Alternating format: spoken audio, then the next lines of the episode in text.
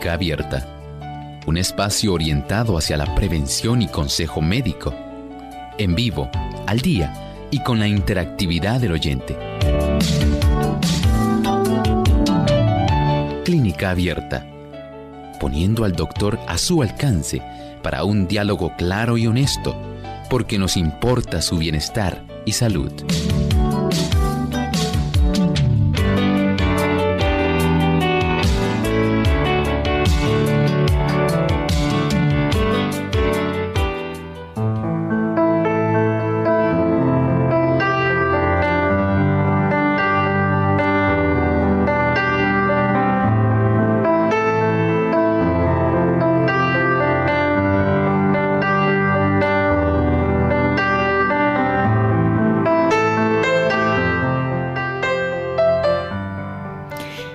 De consulta se abre nuevamente para brindarles a ustedes la oportunidad de participar en nuestro programa haciendo su pregunta.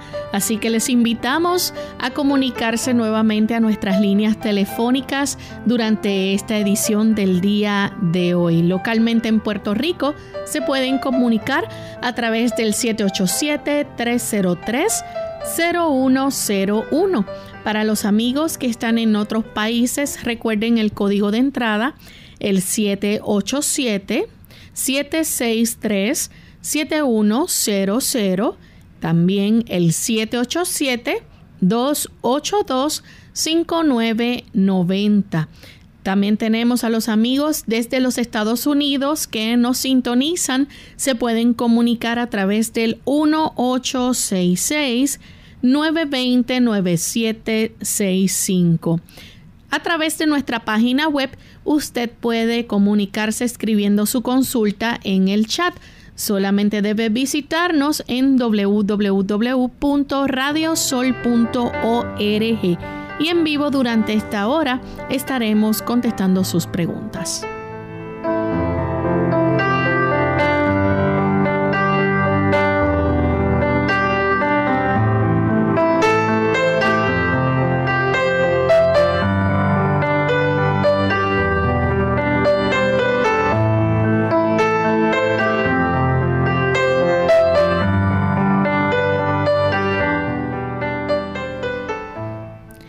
Con mucha alegría que nuevamente estamos aquí para compartir con ustedes, amigos, en esta edición donde usted puede hacer su pregunta.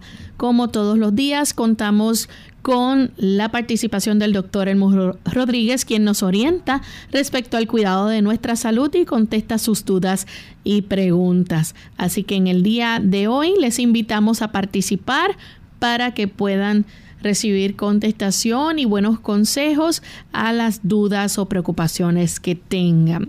Antes de comenzar con las llamadas, queremos enviar saludos cordiales a todos aquellos que nos sintonizan a través de nuestra red de clínica abierta. Y hoy nuestro saludo especial va hacia los amigos que nos escuchan en el estado de New York a través de la voz de la verdad.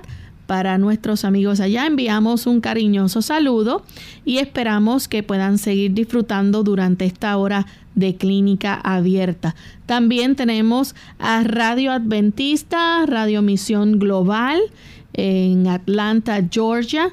Queremos enviar saludos cordiales a ellos. Nos sintonizan a través del 88.3. Sandy Springs. Así que saludos también para nuestros amigos en esta área. Bien, vamos a darle la bienvenida al doctor Elmo Rodríguez. Buen día, doctor. Saludos. Saludos cordiales, Lorraine. Saludamos a todos los amigos que se están enlazando aquí a Clínica Abierta. Nuevamente nos sentimos sumamente felices en tenerles en esta hora de esta forma, deseamos que ustedes también puedan acompañarnos a lo largo de estos 60 minutos de conversación saludable. Vamos entonces a compartir con los amigos el pensamiento saludable de hoy.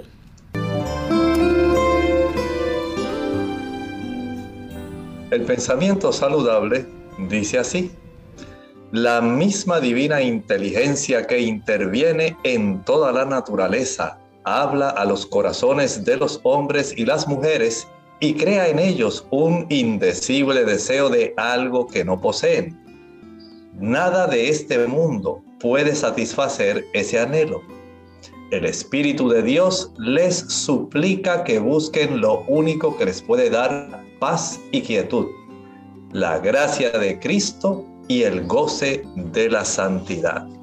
Noten que el Señor en su afán por ayudarnos a nosotros, por darnos esa oportunidad en que nosotros disfrutemos de la salvación, en que recordemos que el Señor está a nuestro lado, en que Él tiene esa insaciable necesidad de hacer que nosotros comprendamos que Él nos ama y que Él se preocupa por nosotros, que Él desea lo mejor para nosotros.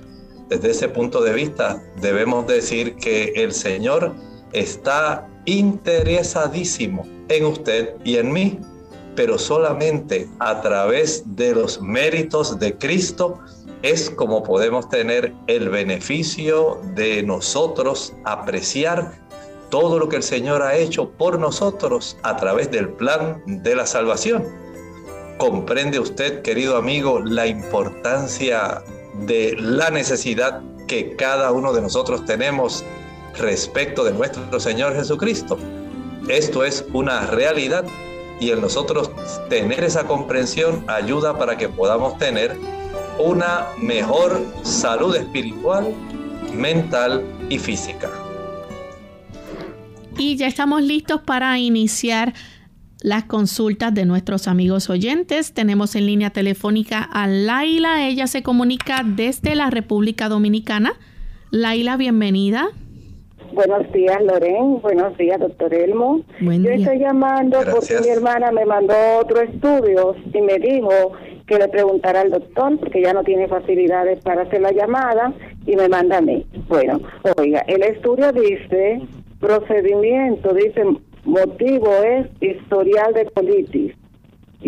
Historial de colitis. Entonces dice que la infección fue normal, que el tacto rectal, la ampolla rectal se retiró vacía, se retira dedo examinador limpio, la videocámara hacer ciego, dice buena dilatación, la mucosa de signoide y descendiente presenta depresiones de leve, pequeño y moderado diámetro. El resto de la mucosa está normal. Entonces dice que el diagnóstico diverticulosis colónica, reto del estudio, normal. Muchas gracias. En realidad, tal como usted está leyendo esa conclusión de la impresión diagnóstica, sí, solamente tiene este problema donde sí hay presencia de estas pequeñas herniaciones que ocurren a lo largo del colon, del intestino grueso, y afortunadamente ella no tiene por qué dejar que se inflamen y también no tiene que facilitar el desarrollo de estos divertículos adicionales. Y para esto es recomendable una alimentación alta en fibra. Si usted acostumbra a comer arroz blanco, vamos a utilizar arroz integral. Si utiliza pan blanco, vamos a consumir pan integral. Aumentemos el consumo de mango, el consumo de apio, el consumo de hojas verdes, más ensaladas. Las ensaladas ayudan muchísimo para evitar este problema.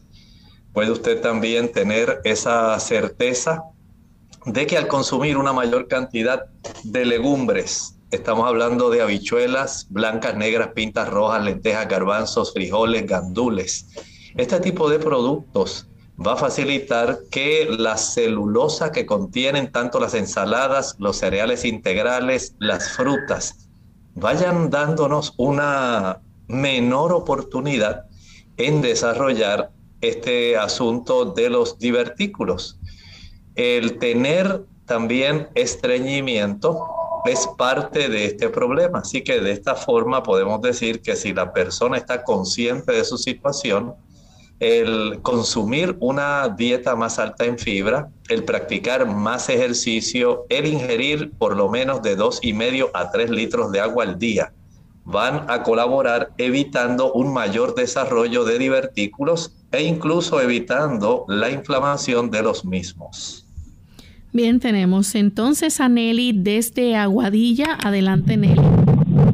Dios les bendiga y doy gracias a, primeramente al Señor y voy a darle gracias a la emisora por, por devolverme al doctor Elmo.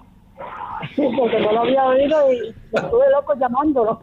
Y gracias por, por, escuchar la voz del pueblo de Aguadilla. Me imagino que fue en Aguadilla que se fue la, la transmisión. Eh, pues lo echamos mucho de menos, yo lo eché de menos. Y pues yo digo que yo dije que era, era mi doctor, primeramente Dios, y usted ha sido mi doctor por muchos por muchos años desde que llegué de Nueva York. Este, pues le tengo una preguntita, no tenía preguntas preparadas, pero como tengo ese problemita de este, que me encontraron mild sinusitis, eh, no quiero tomar medicamento, a ver si me, me puede dar algo natural para para quitarlo, no para aliviarlo, porque dan, las cosas que dan son para aliviarlo y quiero eliminar por completo este, esa inflamación de sinusitis. Muchísimas gracias y Dios me lo bendiga y que se quede ahí todo el tiempo, hasta que me muera. Muchas gracias, Nelly. Eh, el asunto de la sinusitis, usted se puede beneficiar si dejamos de utilizar leche, mantequilla, yogur, queso y productos preparados con harinas blancas. Los productos que son ricos o producidos utilizando harinas refinadas, galletas, bizcochos y pan van a facilitar el desarrollo de esta sinusitis, pero más todavía los productos confeccionados con leche y sus derivados. Estos sí van a facilitar mucha mucosidad y bastante problema. Así que usted puede tener el beneficio en reducir esta situación si deja de utilizar esos productos.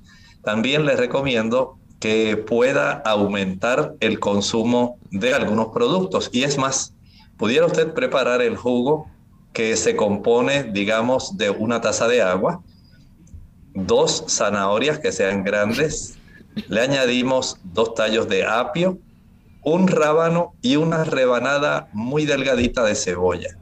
Todo esto proceda a licuarlo muy bien, muy bien, exprima en un colador de tela y este jugo que va a obtener de este proceso lo va a ingerir una vez al día. Si lo puede hacer en ayuno, mucho mejor. Si es necesario, lo puede repetir nuevamente dos horas después de la cena. Así que estamos ingiriendo básicamente dos veces al día este jugo que fortalece la mucosa respiratoria, ablanda la flema y ayuda como un antibiótico también. Por supuesto, si le añade un diente de ajo, mucho mejor todavía y usted notará una gran diferencia. Si además de esto puede ir ahí en Aguadilla, usted va al mar, camina y de una vez se da un buen chapuzón en la playa. Usted va a notar que comienza a expulsar una buena cantidad de mucosidades y esto va a desobstruir. También el practicar inhalaciones con un litro de agua un trocito de tableta de alcanfor dentro de esa agua caliente y añadir unas gotas de eucalipto. También puede serle de mucho beneficio al inhalar estos vapores. Bien, tenemos que hacer nuestra primera pausa, pero al regreso continuaremos contestando llamadas, así que no se retiren, permanezcan en línea que volvemos en breve. Arriba la sandía. Hola, les habla Gaby Sabalua Godard en la edición de hoy de Segunda Juventud en la Radio, auspiciada por AARP. La sandía siempre ha sido una fuente de potasio, fibra y vitaminas A y C. Al comer sandía estamos ingiriendo nutrientes esenciales para el mejor funcionamiento de nuestro cuerpo. Por si fuera poco, la sandía también contiene altos índices de licopene, que de acuerdo con recientes estudios puede reducir el riesgo de sufrir ciertos tipos de cáncer, especialmente el de próstata en los varones. Con solo una taza y media de sandía se ingieren entre 14 y 15 miligramos de licopene, una cantidad mayor de antioxidante que el encontrado entre las demás frutas y verduras. En pocas palabras, la sandía es un multivitamínico por sí solo. Es un alimento bajo en calorías, libre en grasa y te da mucha energía. Su contenido de azúcar puede resultar alto para quienes deben controlarla, o sea que debes tenerlo en cuenta. Al igual que el tomate, el licopene es el que brinda el rico color rojo a la sandía, por lo que de acuerdo con lo estudiado, cuanto más roja sea la sandía, más antioxidante a tu favor. Entre los hispanos, el rico sabor y frescura de la sandía es disfrutada en agua, gelatinas y paletas, y como bocadillo es perfecta para llevarla a excursiones, días de campo y de picnic. Lo mejor de ella es que sus altos contenidos de agua es ideal para quitar la sed y combatir el calor en los meses de verano. El patrocinio de AARP hace posible nuestro programa. Para más información visite aarpsegundajuventud.org.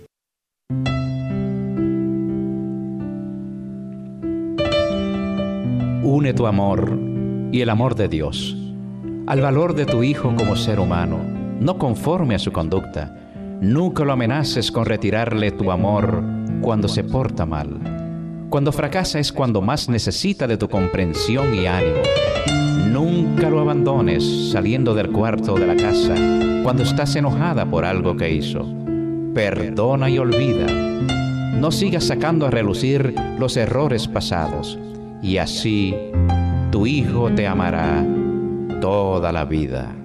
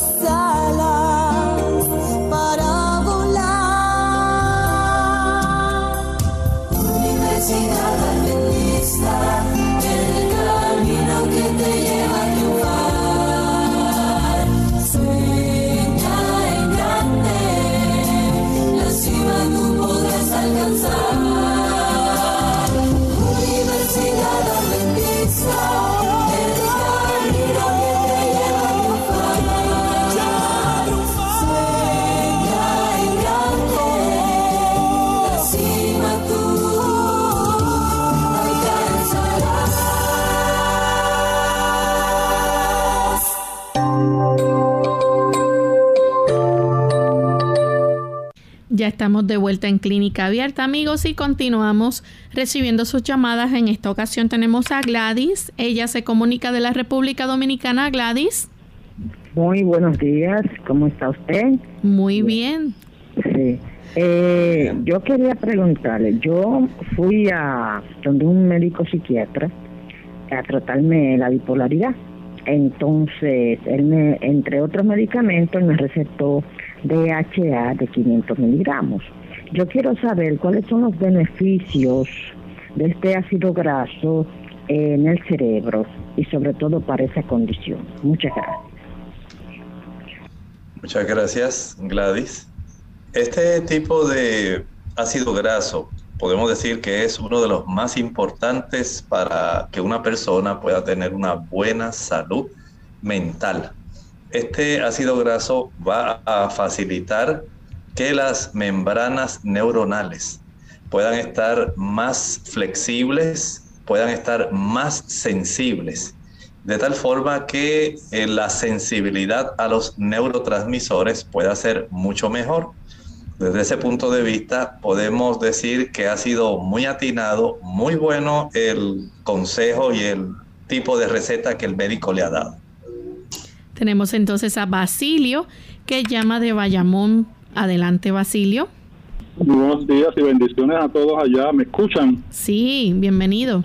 Ah, gracias. Mire, que, que yo padezco de osteoartritis. Eh, ya pues, estoy en mis setenta y pico de años. Estoy tomando vitamina D con calcio hace cinco años y me he sentido un poco mejor, más fuerte en las piernas. Pero antier me iba a caer me agarré de una columna como pude, pero sentí algo ahí en el hombro izquierdo que como que rotó algo. Entonces fui a sacarme una rayos X y dice que la impresión es de, ¿cómo es? Degenerative Joint Disease, pero que el dolor no se me ha quitado y no puedo casi moverlo para la izquierda. Quisiera que usted me diera eh, algunos medicamentos, ¿cómo se llama? Eh, remedio o algo que yo pueda hacer para por lo menos eh, avanzar en el mejoramiento. Gracias y bendiciones a todos siempre, al grupo. Gracias. ¿Cómo no?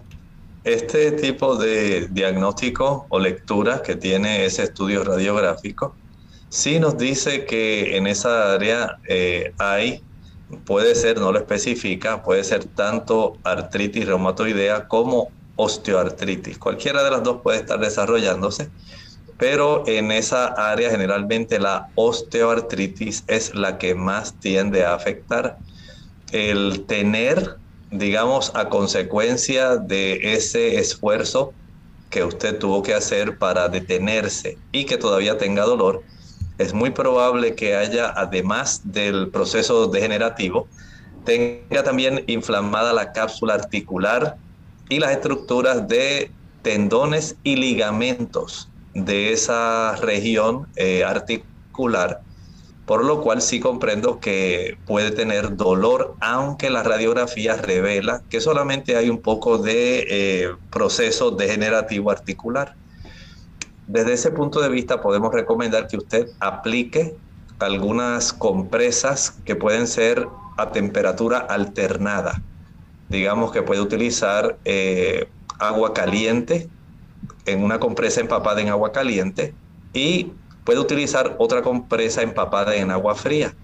El utilizar la temperatura alternada colabora reduciendo más fácilmente la inflamación digamos que aplica la compresa caliente por unos aproximadamente un minuto y la compresa fría unos 15 segundos. Regresamos a la compresa caliente, digamos esos minutos, esos segundos, 45 segundos, básicamente un minuto, y nuevamente 15 segundos la compresa fría, un minuto la caliente, 15 segundos la fría. Pero si hay personas que le pudiera resultar más factible hacer lo inverso. 45 segundos que sea la fría, 15 segundos la caliente. Y de esta manera el calor lo que hace es relajar músculos, ligamentos y tendones. El aspecto del uso de agua fría reduce la inflamación y el dolor. Por supuesto, no pretenda que esto se va a desaparecer después de la primera ocasión que usted lo utilice. Sí va a notar una mejoría. Y en la medida en que usted practique varias veces al día esta hidroterapia, usted notará que el asunto va mejorando. Hay personas que utilizan para este tipo de inflamaciones también algún ungüento tópico de ese que tienen mentol y alcanfor y resulta muy práctico para estas personas una vez se lo friccione cubra esa articulación con una toalla gruesa que haya doblado en dos o cuatro secciones para que pueda conservar mejor el efecto penetrante de estos ungüentos que tienen mentol y alcanfor.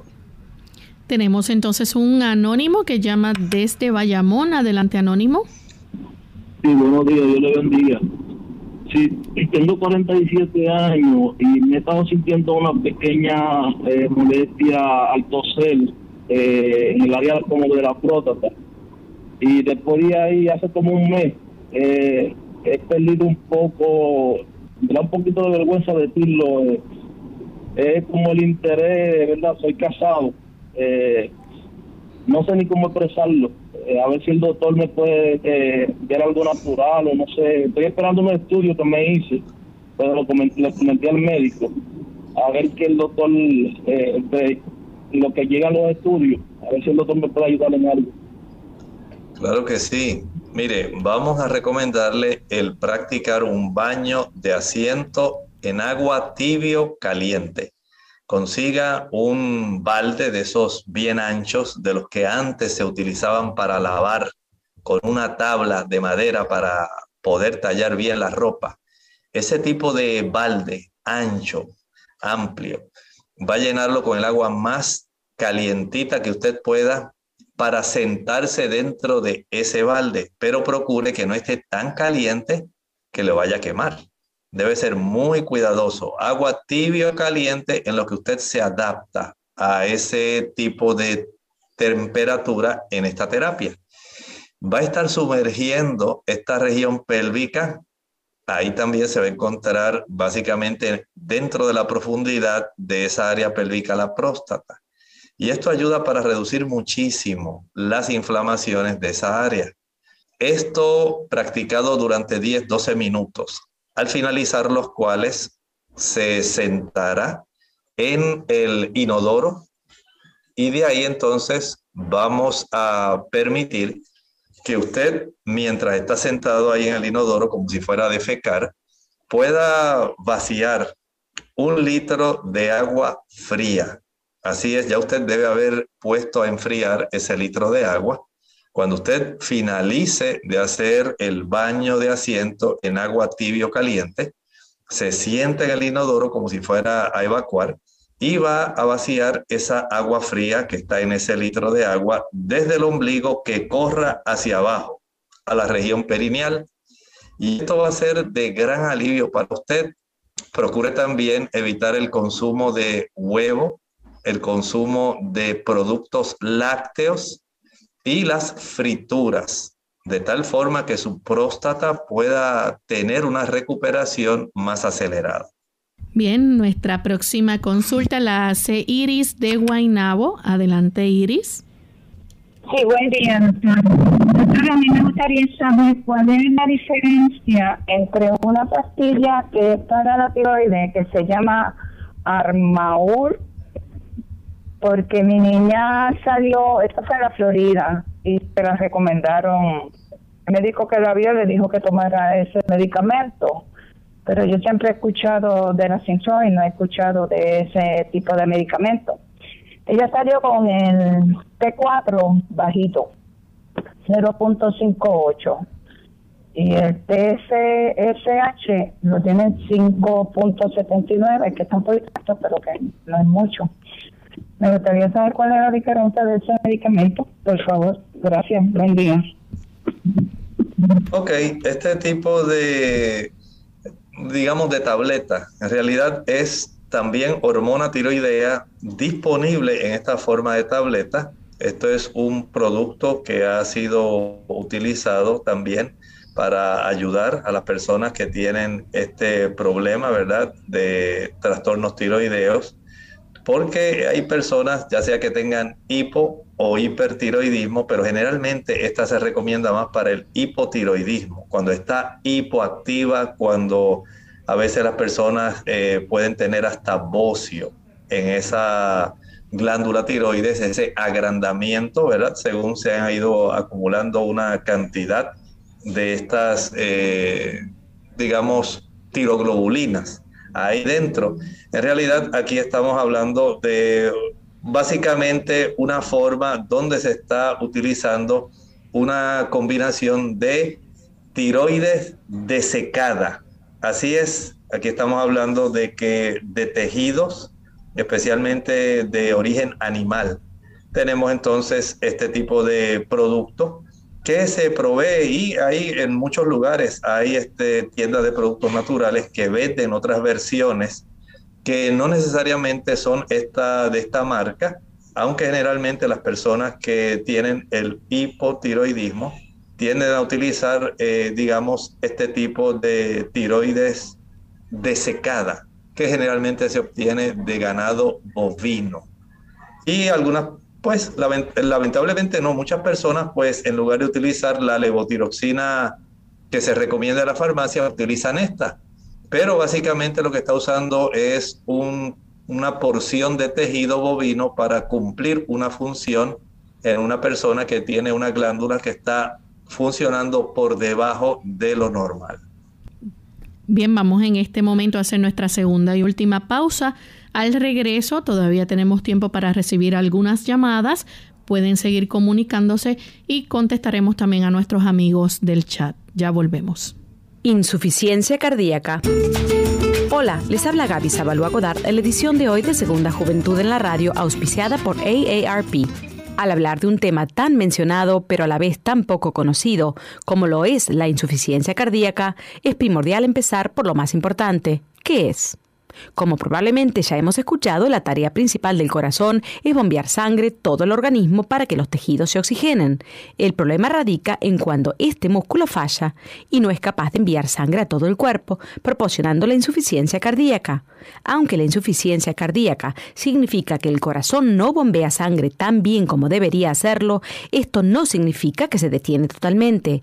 A diferencia de un ataque al corazón, se puede ser repentino, la insuficiencia cardíaca se desarrolla gradualmente sobre el curso de los años, cuando el corazón pierde su habilidad para bombear. Debido a que los síntomas empiezan a aparecer años después de que el corazón empiece a fallar, muchas personas pueden no estar alertas.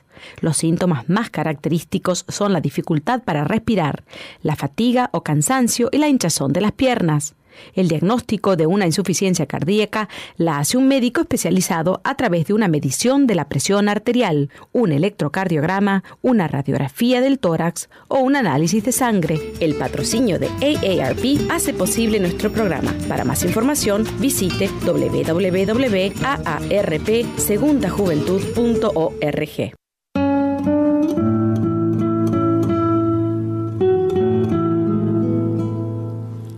Actitud positiva quizás no resuelva todos nuestros problemas, pero molestará a tanta gente que habrá valido la pena el esfuerzo.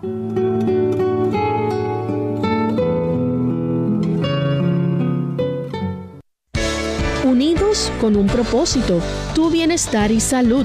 Es el momento de hacer tu pregunta llamando al 787 303-0101 para Puerto Rico.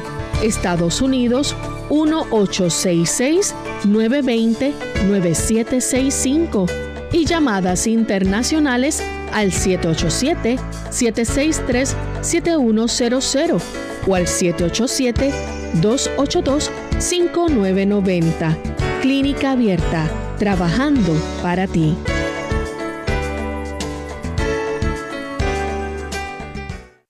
Clínica Abierta. Ya estamos de regreso en Clínica Abierta y continuamos contestando sus consultas. Les recordamos que nuestro cuadro telefónico está libre en este momento. Podemos recibir algunas llamadas en este espacio de tiempo que nos resta. Así que vamos entonces a contestar a Rosana de la República Dominicana ella le gustaría que pudieran, por favor, recomendar alimentos e infusiones que puedan ayudar con el estreñimiento. Claro que sí, con mucho gusto. Vamos a ayudarla. Mire, antes de entrar a Rosana, vamos a añadir un poco de información a la contestación de la pregunta que hizo nuestra amiga en relación a la, al Armor, a este tipo de tabletas. Esas tabletas, aunque se procesan en facilidades donde se trabaja con tejidos bovinos, su origen en sí es de cerdo. Así que se utiliza la glándula tiroides del cerdo, se procesa en lugares donde se trabaja con tejidos que son de origen bovino y de esta manera eh, pues tenemos aquí una sustancia que en ocasiones algunas personas la prefieren, pero hay que ser muy cuidadosos, aun cuando si fuera algún otro tipo de, digamos, eh, sustituto para ayudar a las personas. Hay personas que van a tener reparos en usar tejidos animales, hay personas que no desean utilizarlo porque proviene del cerdo y desde ese punto de vista, pues eh, hay que ser sumamente cuidadosos respecto a lo que usted como individuo tiene la libertad de seleccionar para poder ayudarse. Ahora sí le contestamos a Rosana. Eh, infusiones o alimentos para ayudar con el estreñimiento, pues tenemos una cantidad bastante buena. Pensemos primero en el alimento. Si usted le provee a su cuerpo alimento rico en celulosa. Si usted consume, aumenta el consumo de fibras eh, que no se pueden digerir. Esto tiene un efecto muy, muy adecuado para que usted pueda tener un movimiento intestinal que sea muy bueno. Y desde ese ángulo, por ejemplo, en esta época, hay mucho mango. Usted puede comer bastante mango. El mango ayuda, la fibra que tiene el mango, esas hilachas, eso es celulosa. Y eso va a ayudar para que usted pueda tener una defecación más frecuente. La ciruela, especialmente la ciruela seca, es muy buena. El consumo también de productos, digamos, como el apio, el consumo de espinacas, escarola, el uso también de productos como la berenjena, el consumir, digamos, las naranjas, que son buenísimas para evitar el estreñimiento, las chinas, eh, las toronjas también son buenísimas para eso. El tamarindo excelente, es una fuente excelente de productos para ayudar a evitar el estreñimiento. El consumo de arroz integral, pan integral, son muy buenos. Las legumbres, habichuelas blancas, negras, pintas rojas, lentejas, garbanzos, gandules, todo ese tipo de productos y las ensaladas, todos van a ayudar para que usted pueda tener un mejor tipo de movimiento intestinal. Si a esto le añadimos el agua, 2 a 3 litros de agua al día, los ejercicios como la caminata después de comer ayudan. Hacer ejercicios abdominales, excelente para poder ayudar con el estreñimiento. Y además de eso, hay infusiones como la hoja del zen y también la cáscara sagrada. Tenemos entonces a Lorena desde Costa Rica. Ella pregunta qué puede hacer. El, médico le dice que produce el, colesterol malo. Bueno, hay que buscar primero la razón. ¿Será porque se enojan mucho? Las personas que más se enojan son las personas que más tienden a elevar el colesterol total y particularmente el colesterol LDL, el malo lipoproteínas de baja densidad.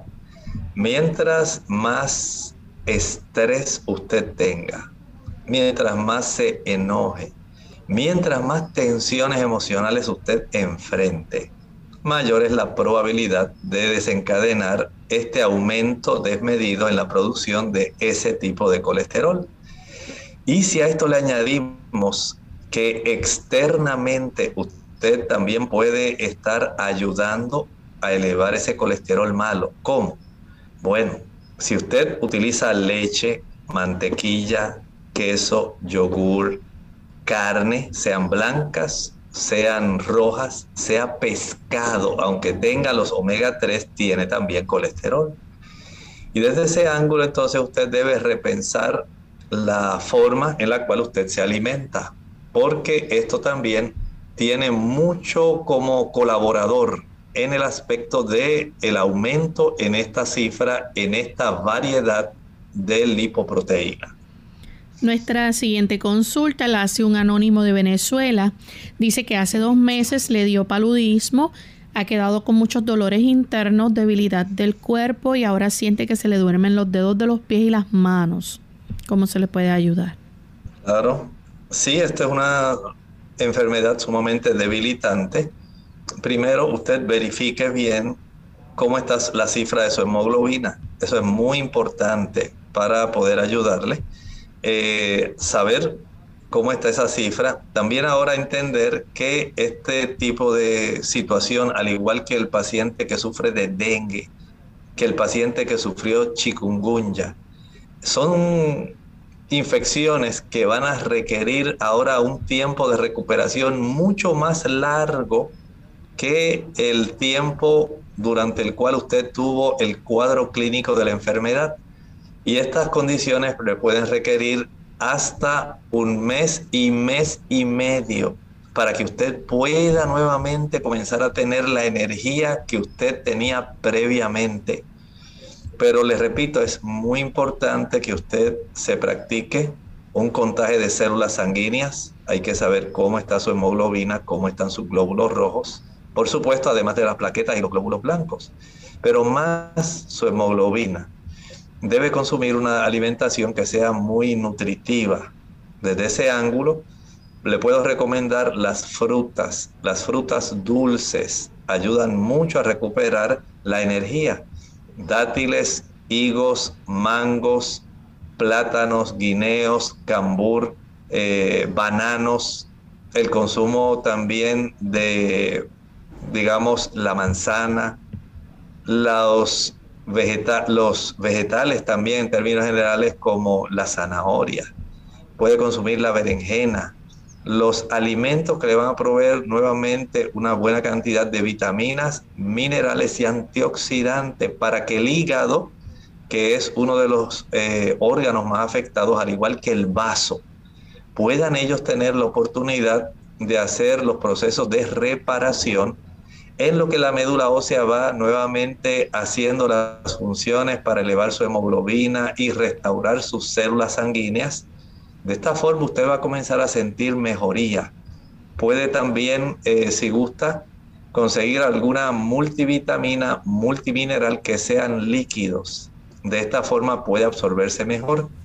Y si quiere avanzar aún más en la recuperación, prepare el jugo de vegetales.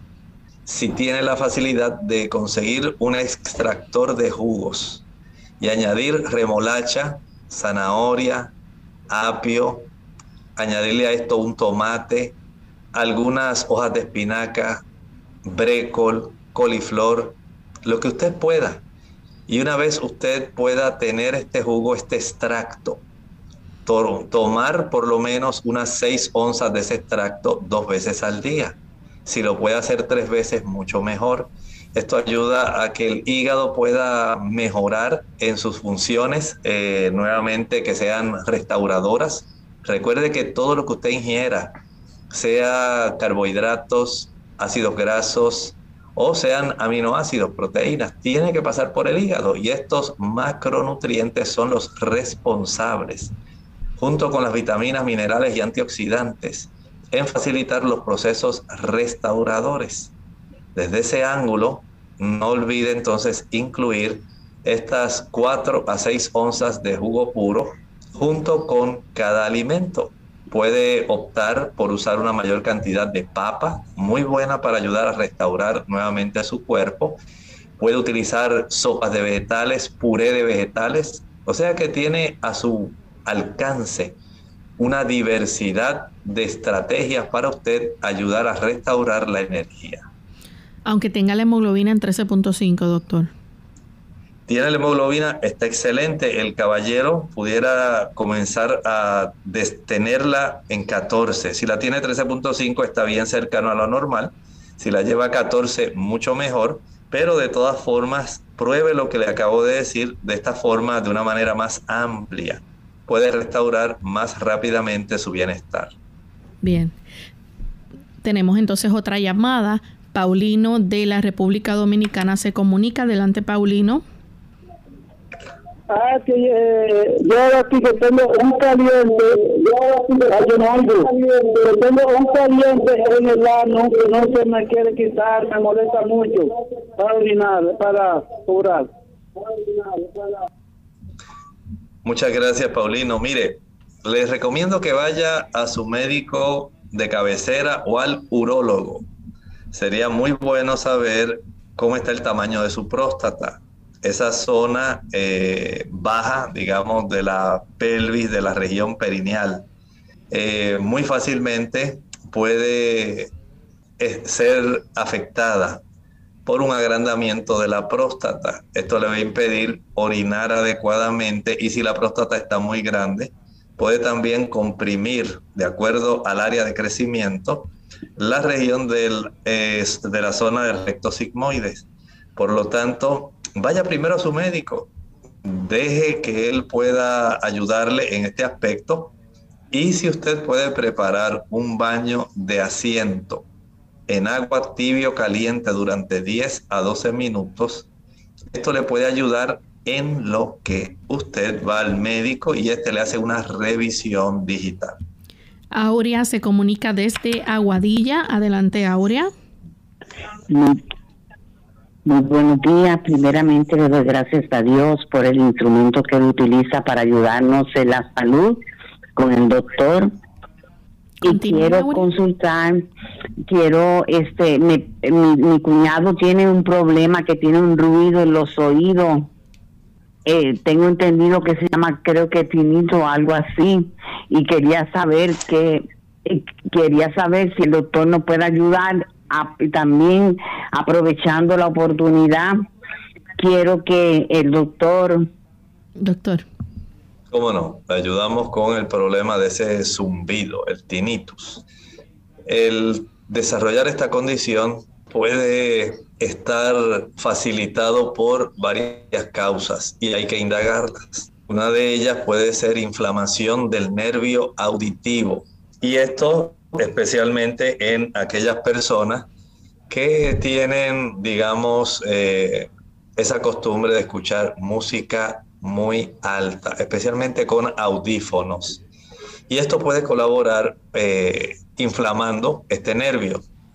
También las personas que han sufrido muchas infecciones en el oído medio, también y en el oído interno, pueden sufrir este tipo de situación.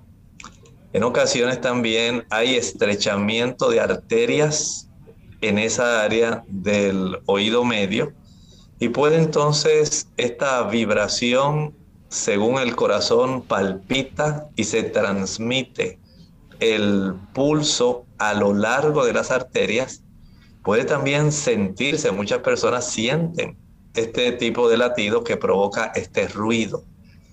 Otras personas eh, van a tener problemas porque el estrechamiento de las arterias que están ahí en las cercanías del oído medio van también a facilitar este tipo de situación.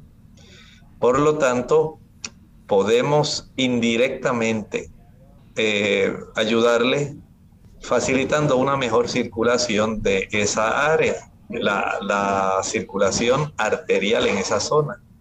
Y para esto puede usar las cápsulas de ginkgo biloba. Pero, escuche bien, si su problema no tiene que ver con la circulación, si no es porque esas arterias se están estrechando a consecuencia del colesterol alto, este tipo de situación puede permanecer un buen tiempo y entonces va a requerir estudios adicionales por parte del otorrinolaringólogo. Tenemos entonces a Mercedes que llama de la República Dominicana. Adelante, Mercedes. Sí, buenos días, bendiciones. Eh, doctor, yo quiero saber qué significa tener proteína en el hígado y los riñones. Muchas gracias. Básicamente el hígado se va a encargar de procesar la proteína y es normal que nosotros en la sangre tengamos niveles de proteína que sean adecuados. Donde no es normal es que esa proteína se esté perdiendo a nivel urinario. Cuando esa proteína comienza a perderse eh, en la orina, esto sí nos da un indicio de que hay trastornos en la función renal. En la medida en que esa función renal se deteriora, comienza a perderse una mayor cantidad de esta proteína y esto casi siempre obedece unas tres o cuatro razones principales. Hay más, pero generalmente una de ellas, hipertensión arterial, padecer de alta presión y no tenerla adecuadamente controlada, tiene una causa. Diabetes, aquí tiene otra causa, deterioro de la función renal. Condiciones que son autoinmunes, donde el cuerpo se ataca él mismo esto también puede facilitar daño renal para el desarrollo de esto. Y por supuesto, problemas renales, digamos, que facilitan la insuficiencia renal adicional. Entonces ya tenemos aquí cuatro causas y si a esto le añadimos tal vez algunos medicamentos que afectan la función renal, pues ya usted notará que tenemos una diversidad. El problema no es digamos, tanto la proteína que usted coma.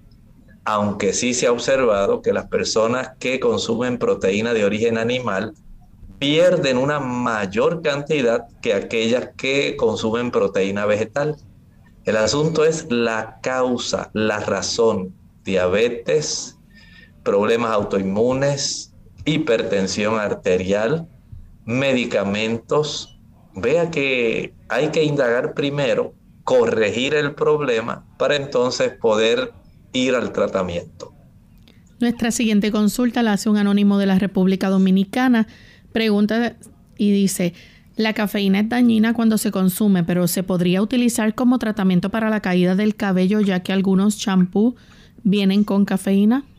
En realidad no se la recomiendo porque la cafeína es un vasoconstrictor y la raíz del cabello contiene una buena cantidad de capilares que son los que le dan la nutrición al folículo piloso, a la raíz del pelo.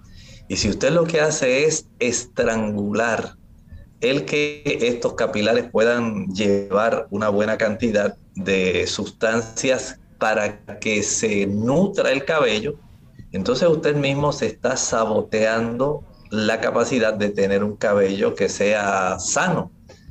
Así que no es buena idea porque la cafeína se absorbe fácilmente.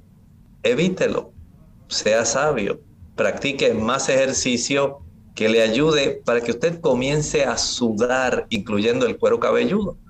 Esa indicación le dice que ha mejorado la circulación de esa área.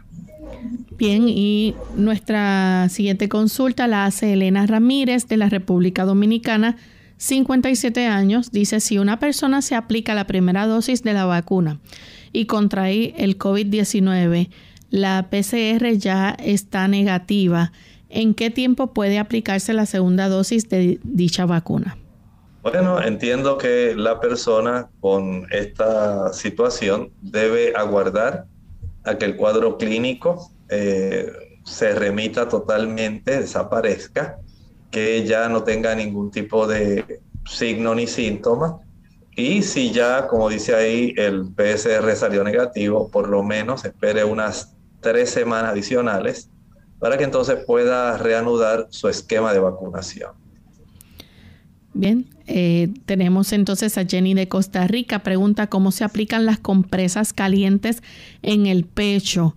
El eh, doctor, usted recomendó para un dolor de pecho causada por gripe. Sí, este tipo de compresas, usted lo que hace es calentar agua, sumerge una toalla, la exprime lo mejor que pueda.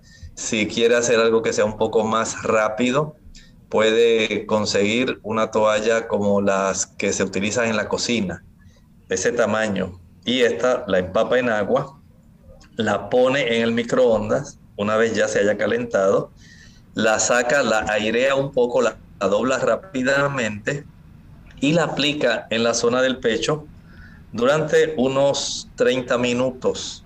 Claro, sé que no va a durar 30 minutos. Usted lo que va a hacer es se la aplica en el pecho y la va a cubrir con una toalla gruesa seca, de tal forma que el calor se pueda conservar más tiempo.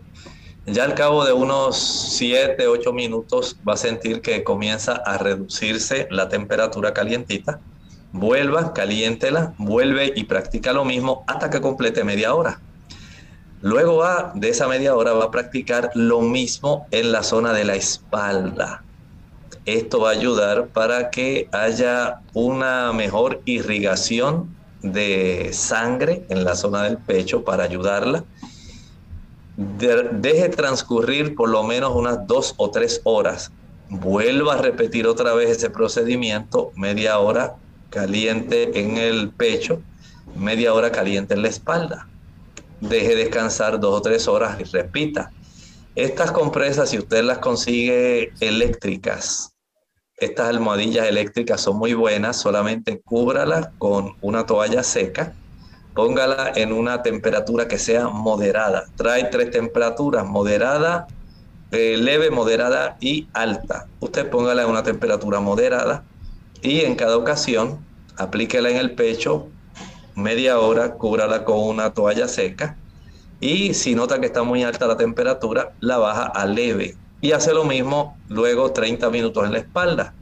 De esta forma, una buena cantidad de vasos sanguíneos van a vasodilatarse, derivar una mayor cantidad de sangre hacia la zona de la superficie de la espalda y del pecho y usted va a notar cómo hay menos congestión y más alivio. Bien, ya hemos llegado al final de nuestro programa. Agradecemos a todos los amigos que se comunicaron en el día de hoy para hacer sus preguntas y esperamos que puedan tener éxito con eh, los consejos y el tratamiento de los mismos. Para finalizar, entonces vamos a hacerlo con este pensamiento para meditar. En el libro de Apocalipsis, el capítulo 2 y el versículo 3. Y has sufrido y has tenido paciencia y has trabajado por mi nombre y no has desfallecido. Estamos hablando del primer periodo de la historia de la iglesia cristiana. Básicamente hasta el año 100 aproximadamente. En esa época todavía había doctrinalmente una pureza muy buena en la doctrina, pero habían comenzado ya algunos trastornos con personas que no eran apóstoles en sí y eran mentirosos. Ya habían comenzado ciertos problemas y sin embargo esta iglesia seguía fervientemente diseminando el Evangelio, era perseguida pero seguía trabajando, no habían desfallecido, a pesar de que Nerón y otros emperadores del imperio romano habían eh, sido totalmente adversos a esta doctrina que se conocía en aquella época como el camino, la doctrina del cristianismo. Este tipo de adversidad no menoscabó los esfuerzos, el ímpetu, el deseo, y aun cuando hubo muchos mártires que sufrieron, por ejemplo, los leones, la hoguera, ellos sencillamente continuaban hacia adelante porque amaban a su Salvador y la semilla del Evangelio prosperó abundantemente. Qué asombroso, cuánto amor había en el corazón de los cristianos en esa época que estaban dispuestos a ofrendar sus vidas, a enfrentar la adversidad, a, a enfrentar las privaciones.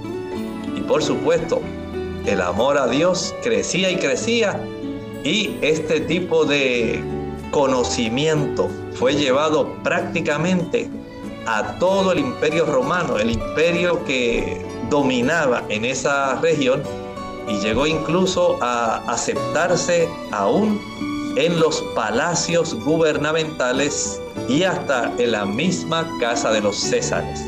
Qué ejemplo tan asombroso de lo que el amor a Dios y a sus enseñanzas pueden hacer en la vida de los hombres.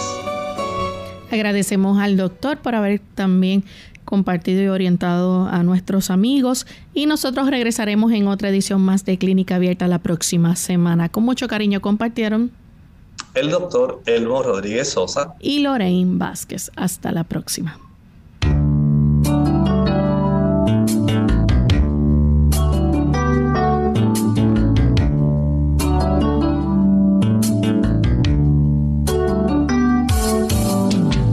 abierta.